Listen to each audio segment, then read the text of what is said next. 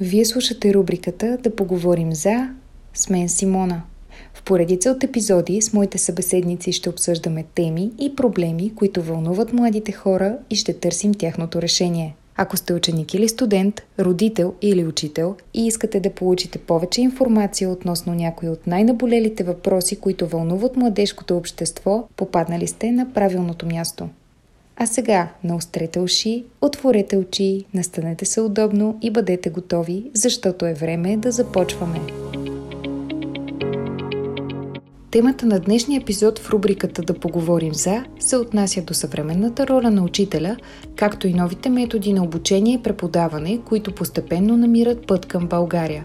Събеседникът, с когото разговарям, има над 10 годишен опит в учителската професия, както в езикови гимназии, така и в частни школи – тя е човек, който винаги търси нови начини, по които да улесни процеса на учене за своите ученици и да достигне до тях не само чрез преподавания материал, но и емоционално.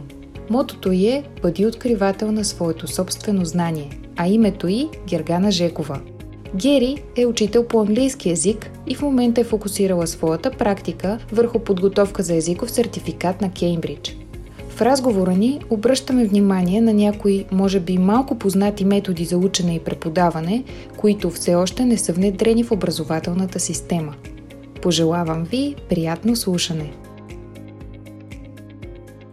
Здравей, Гери! Като за начало на нашия разговор, би ли се представила за нашите слушатели? Разкажи ни малко повече всъщност с какво се занимаваш и какво е важно да знаят нашите слушатели за теб.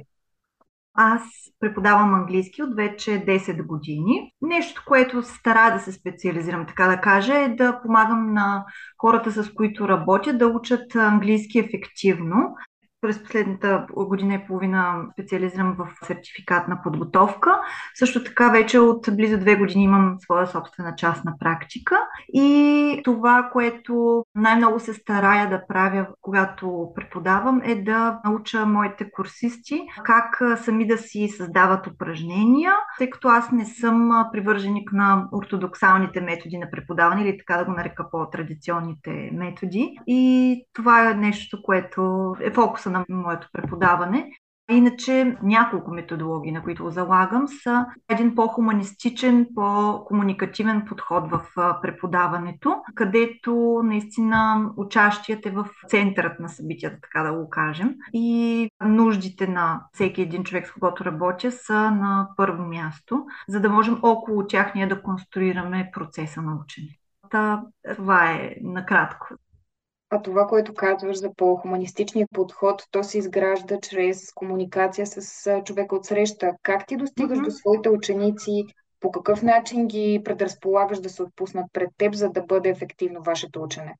Първо, едно от най-най-основополагащите неща е изграждането на психологическа сигурност, което, разбира се, може да се изгради по най-различни начини. Да речем на първо място да покажеш на човека, с когото работиш, че ти си също толкова учещ, колкото и него, тъй като реално нещо, с което хората много, може би, не са наясно и не осъзнават, че да преподаваш какъвто и да е предмет, всъщност ти си един вечно учещ човек, един вечен ученик. И от друга страна обаче съответно трябва да поддържаш баланса и те да те виждат също и като човек, от когото те могат да научат нещо и да развият своите умения и компетенции, да надградят, като разбира се разгърнат потенциала си и се превърнат в една по-добра версия на себе си.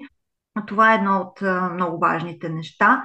Също така трябва, за да може те да се почувстват сигурни, че са в такава защитена среда, да го кажем, ти трябва да си добър слушател, т.е. да можеш да чуеш техните нужди за да могат те да се почувстват приети. Друг елемент бих казала тук, че е това да похвалим, да изразим похвала към човека, с когото работим, особено когато той или тя постига своите малки успехи. И това нещо задължително, според мен, е нещо, което да се отбележи, защото на всеки един човек му е трудно да прави тези крачки към постигането на целта си.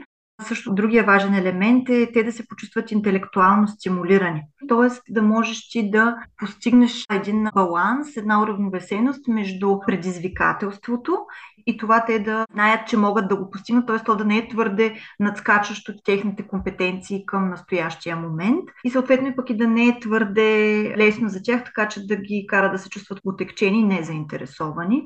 Също другото нещо, което е абсолютно фундаментално тук бих казала е даването на редовна обратна връзка, като разбира се има няколко стожера, върху които трябва да се гради тази обратна връзка и това именно тя да бъде конструктивна, да бъде специфична, Тоест да не наблягаме само на слабите страни, на грешките, които са били допуснати, а да дадем и някакви стъпки, да им предложим или да им помогнем те самите да стигнат до някакви стъпки, които ще им помогнат те да преодолеят тези пропуски и да построят този мост, който е между моментното им състояние на знанието към целта, която искат отново чисто интелектуално да постигнат. И също така тази обратна връзка трябва да е добронамерена и своевременно и оправдана. Т.е. да имат някакви ясни критерии, по които те знаят, че ще бъдат оценявани, а няма да бъдат някакви своеволни, които преподавателят самоцелно си ги е измислил.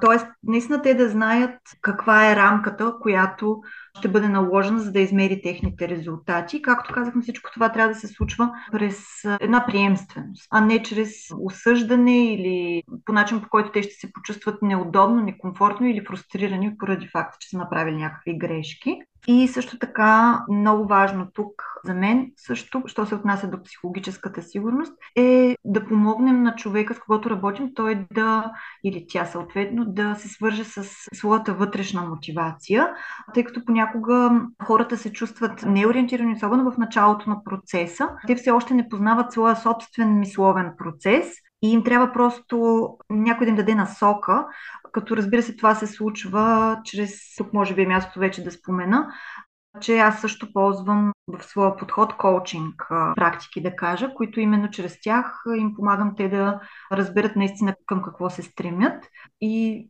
разбира се да им покажа как те могат сами да използват необходимите практики, да приложат ефективно необходимите методи, техники, така че наистина да постигнат желания от тях успех. Това са няколкото елемента, които са много важни.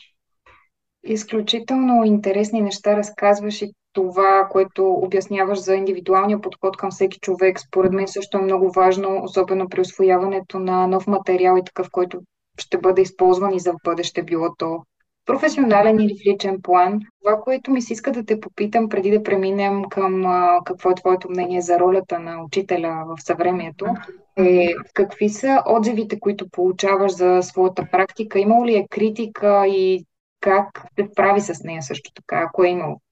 Откакто започнах да се интересувам по-задълбочено в теории е, на преподаването, теории на ученето, как работи мозъка ни или така наречената невронаука, поисках да получавам проактивно обратна връзка от хората, с които работя, защото аз лично вярвам, че обратна връзка не трябва просто да чакаш да получиш от човека, с когото работиш. Това, според мен, въжи не просто за професията на учителя, за всеки един човек, който работи с клиенти, който работи, да речем, примерно дори в екип, има си менеджер, за да вървиш към някакво развитие, за да вървиш към някаква по-добра версия на себе си и да получиш една холистична оценка, се нарича, т.е. цялостна оценка за своето представяне, ти трябва проактивно да търсиш обратна връзка, което може би звучи малко радикално за колегите, които ползват по-традиционните методи на преподаване, тъй като реакцията тук би била как е възможно някой, на когото аз давам знание, да оценява мен, нали? Уж аз съм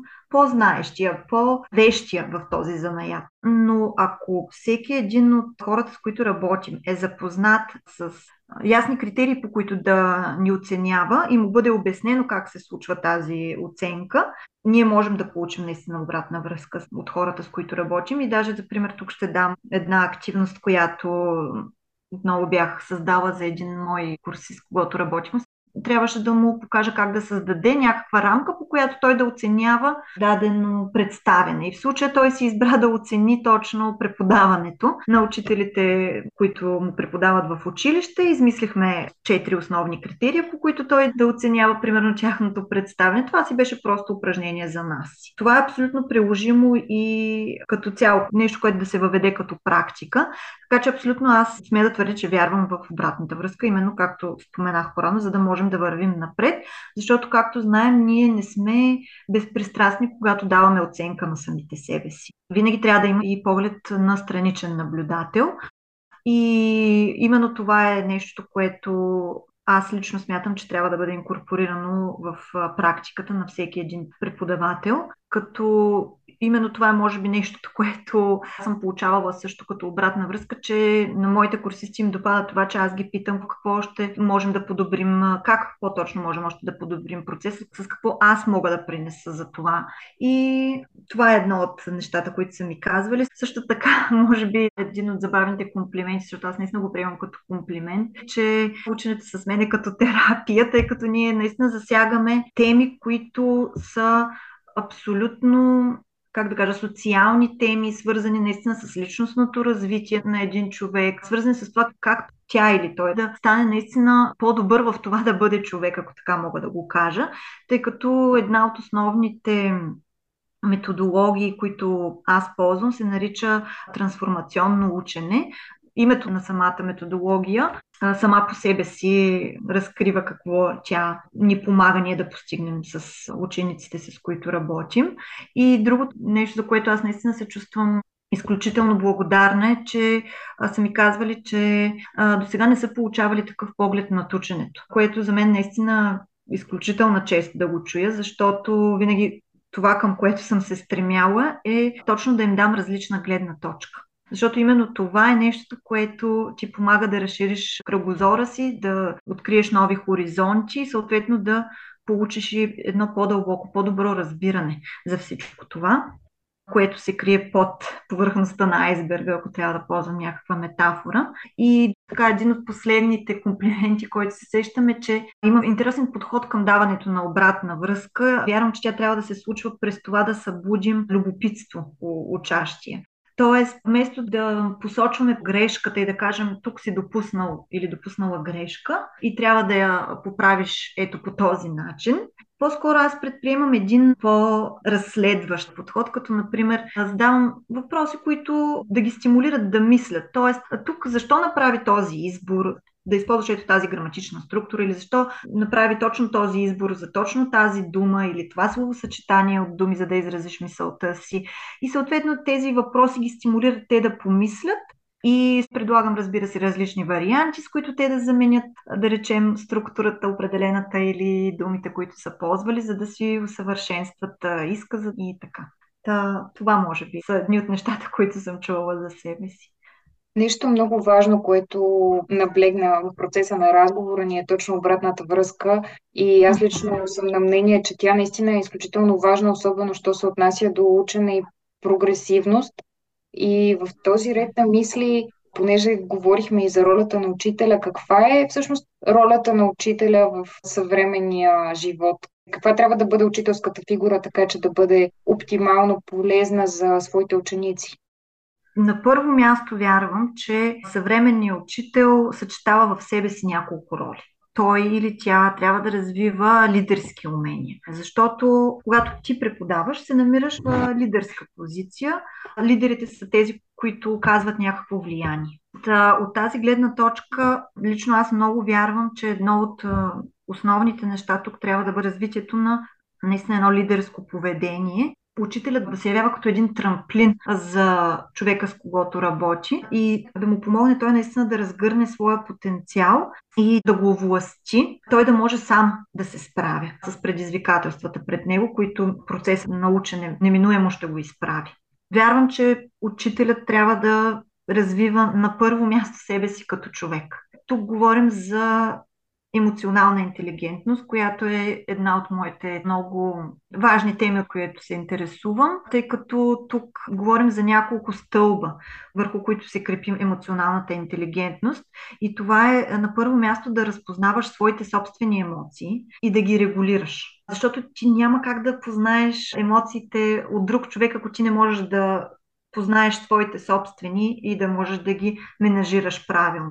Третият стълб е именно емпатията, т.е. да можеш да разбираш по-добре емоционалните състояния на човека срещу теб и да можеш да управляваш взаимодействието между теб и другия човек по един адекватен и един ефективен начин. Примера, който мога да дам, ако ти не забележиш, че човека също теб, да речем, е уморен, че по някакъв начин се чувства фрустриран по една или друга причина, ти няма да знаеш как да управляваш и да регулираш своята собствена реакция. И, и съответно можеш да предприемеш грешна стъпка в отношението си към него.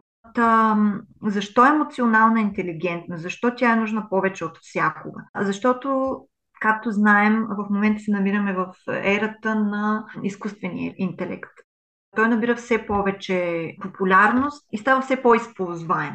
Но това, в което ние превъзхождаме изкуствения интелект е именно емоционалната интелигентност, тъй като един робот, една машина не е възможно да изпитва чувства, не е възможно да изпитва емпатия към друго живо човешко същество.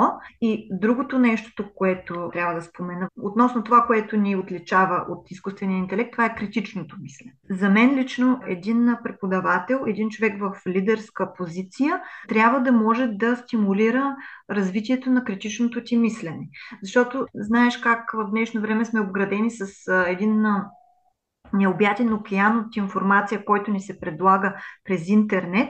И ако хората, с които работим, не са успели да развият добре своето критично мислене, те много лесно могат да се изгубят в този океан от информация, могат да бъдат дезинформирани, да бъдат манипулирани и така нататък. Всичко в този ред на мисли. Другото нещо много важното, което да спомена е, че учителят трябва да бъде и ментор, фасилитатор, трябва да бъде също коуч до някъде, само че не лайф коуч, а по-скоро интелектуален коуч или образователен коуч, да го наречем. Това е така наречената модерна професия, понеже е доста разпространена. Има различни видове коучове, но ролята на интелектуалния коуч е да ти помогне да се фокусираш първо, да разбереш към какво се стремиш, т.е. да поставиш своята цел, да идентифицираш своите силни и слаби страни, своите таланти, да развиеш и да приложиш нужните стратегии, методи и практики, за да постигнеш желаният резултат, както казахме,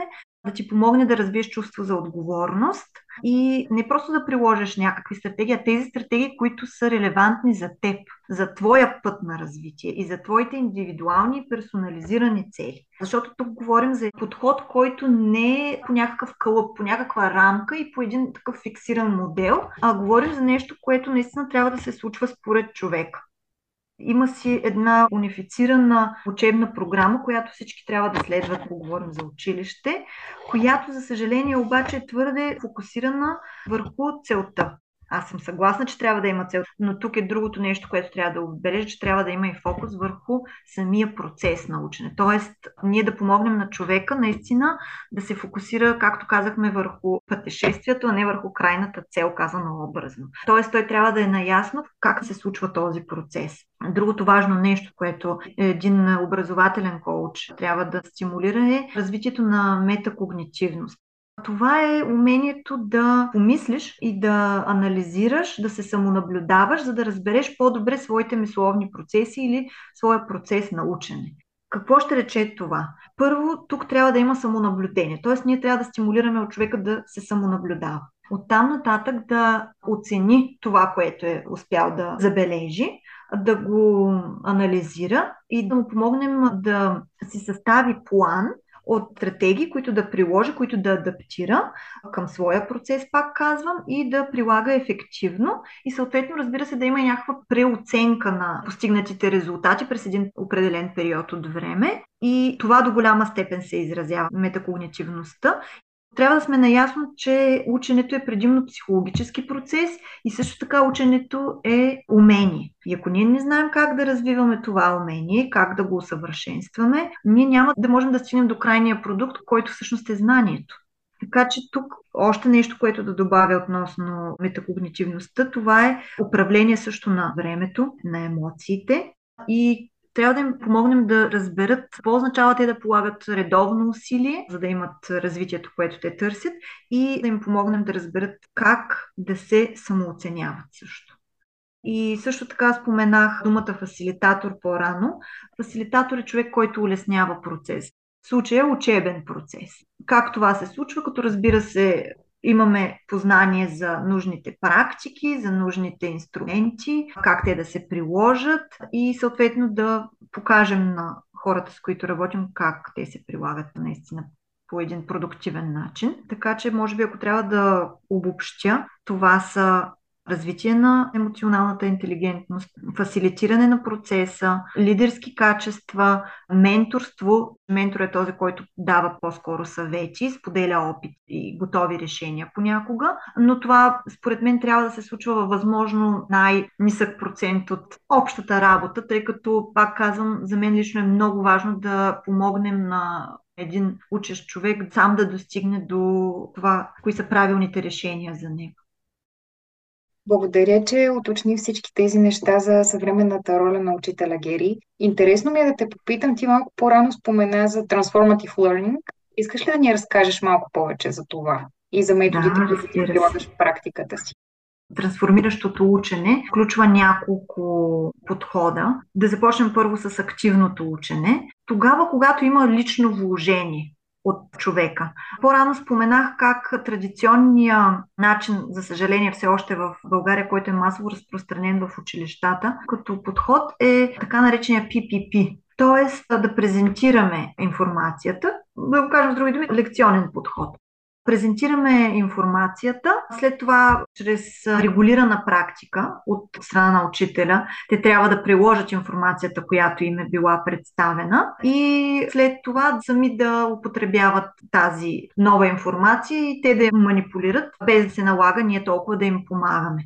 Та, в случая това не можем да го категоризираме като изцяло активно учене, защото за да бъдат те активни участници в процеса, те трябва наистина заедно с учителя да конструират своето знание и сами да бъдат откриватели на своето собствено знание.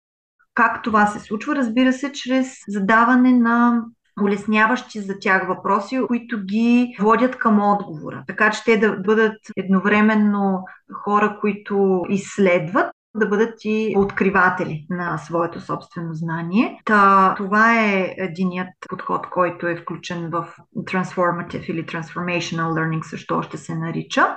Следващия подход, който включва, това е именно ученик, при което ученикът, учащият е в центъра на събитията, т.е. самото обучение се изгражда около неговите или нейните нужди, интереси, влечения, преживявания, така че да не е главната фигура учителя. Защото когато ти влезеш в ролята на лидер, трябва да си осъзнат за това, че не трябва ти да си този, който взема централната роля. Напротив, ти трябва да се умееш да прехвърлиш това чувство за постижение, да създадеш по-скоро това чувство за постижение от човека, с когото работиш. Така че те да имат усещането, че те са тези, които, образно казано, управляват превозното средство.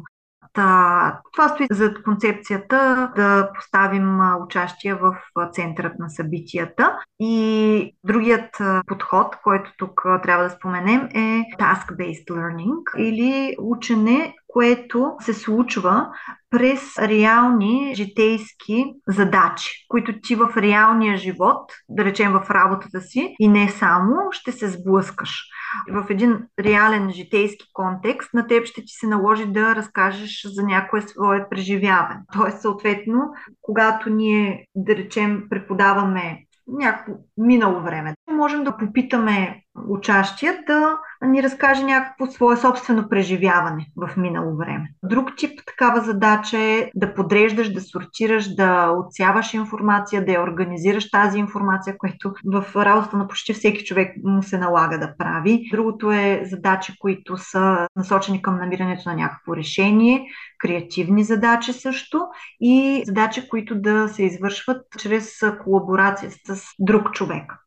Та, това е в основата договора на Task-Based Learning, т.е. учене чрез реални задачи, които в живота ти наистина ще ти се налага ти да извършваш. Като това нещо ти помага да развиваш съответно и житейски умения, житейски компетенции. Също така тук трябва да споменем и учене чрез преживяване това да рефлектираш ти над собствения си подход към ученето, към това как си се справил до сега с определени активности и задачи, които е трябвало да направиш. Всичкото това нещо, когато преминава през теб, ти го преживяваш. Този вид подход е наистина ефективен, защото събуждаме и емоционална памет, генерираме у човека определен вид емоции, които им помагат те по-трайно да запаметят информацията. И съответно, може би това, което остана да спомена, е именно работата в колаборация, защото отново в реалния живот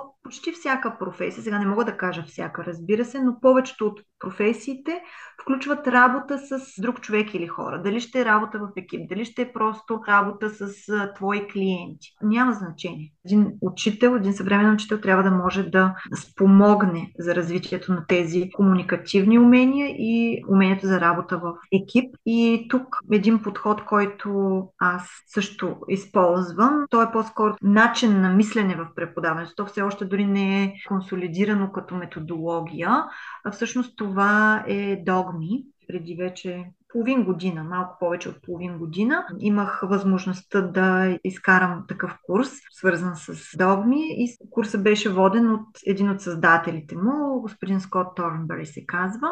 Там стои идеята, че не е нужно да преподаваме изцяло по учебници, тъй като там наистина учебната програма е строго структурен, което не казвам, че е лошо да има някаква структура и организация на знанията. Разбира се, че това е подходящо и релевантно за учебния процес, но въпреки всичко, това някак си прави процеса отново по един кълъп, по една рамка и не винаги тази учебна структура съответства на интересите и на вътрешната програма на учащия.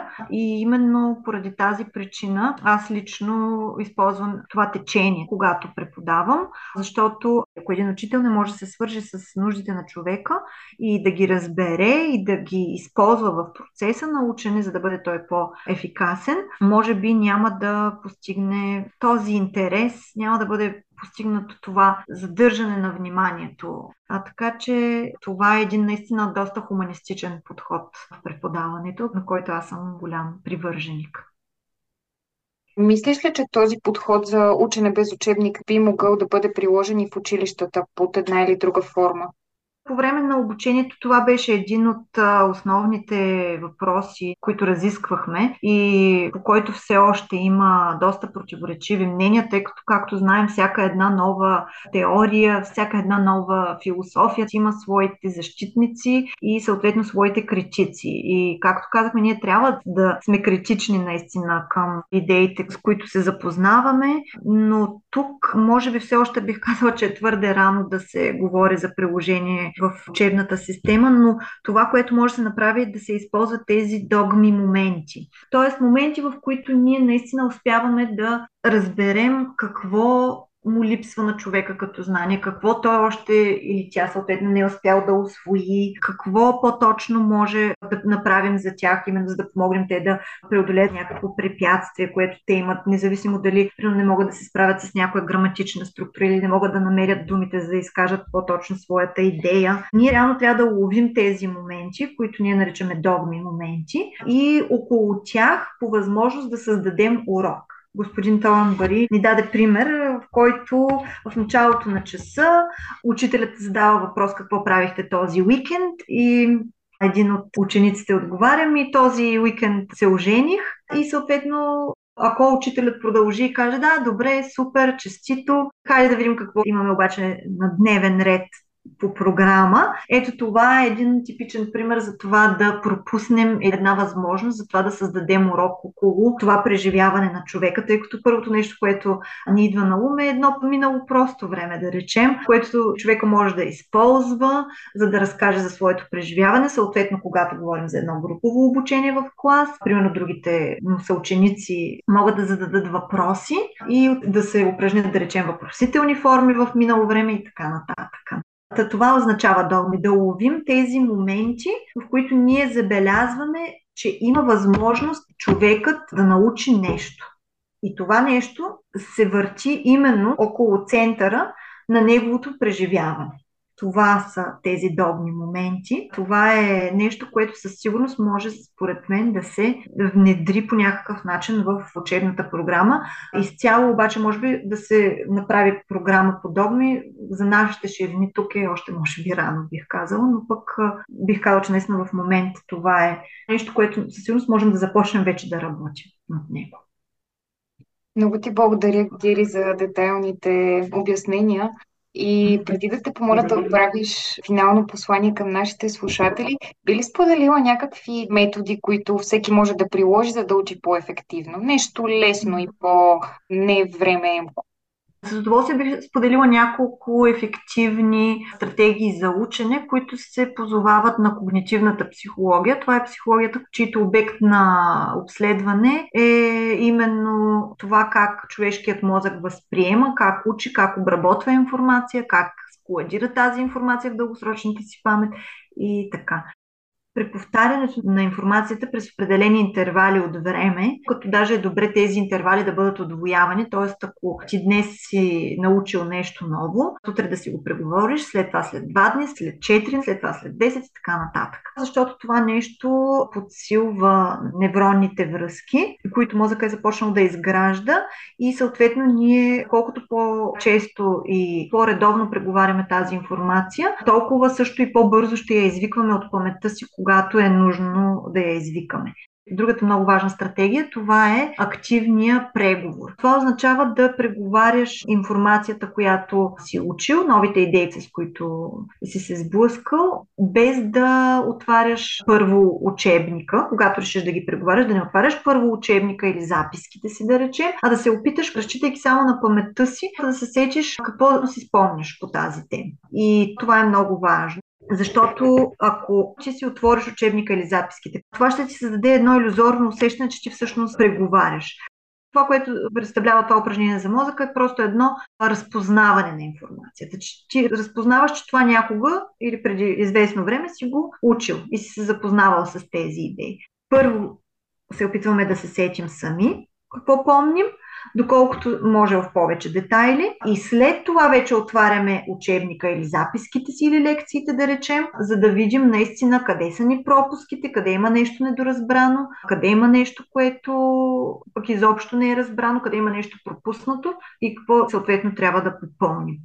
Още една ефективна стратегия, това е да ползваме изображения, т.е. да закодираме информацията визуално и чрез някакви диаграми, някакви таблици, мисловни карти, също тук е добре да споменем, и някакъв текст да има. Така ние правим една визуална репрезентация на тази информация. Съответно, за мозъка някакси тя чисто нагледно вече става една идея по-структурирана и това спомага за структурирането и изграждането на тези схеми, така наречените схеми в мозъка, които след време да активираме. И още една последна ще спомена. На английски се нарича interleaving. Това е изучаването на някаква нова концепция в контекста на други подобни на нея концепции. Ще дам тук пример, защото тя е малко така по-голямо предизвикателство да разбереш точно как да я приложиш. Да речем, ако ние в момента изучаваме сегашно перфектно време, преди това сме изучавали и други времена,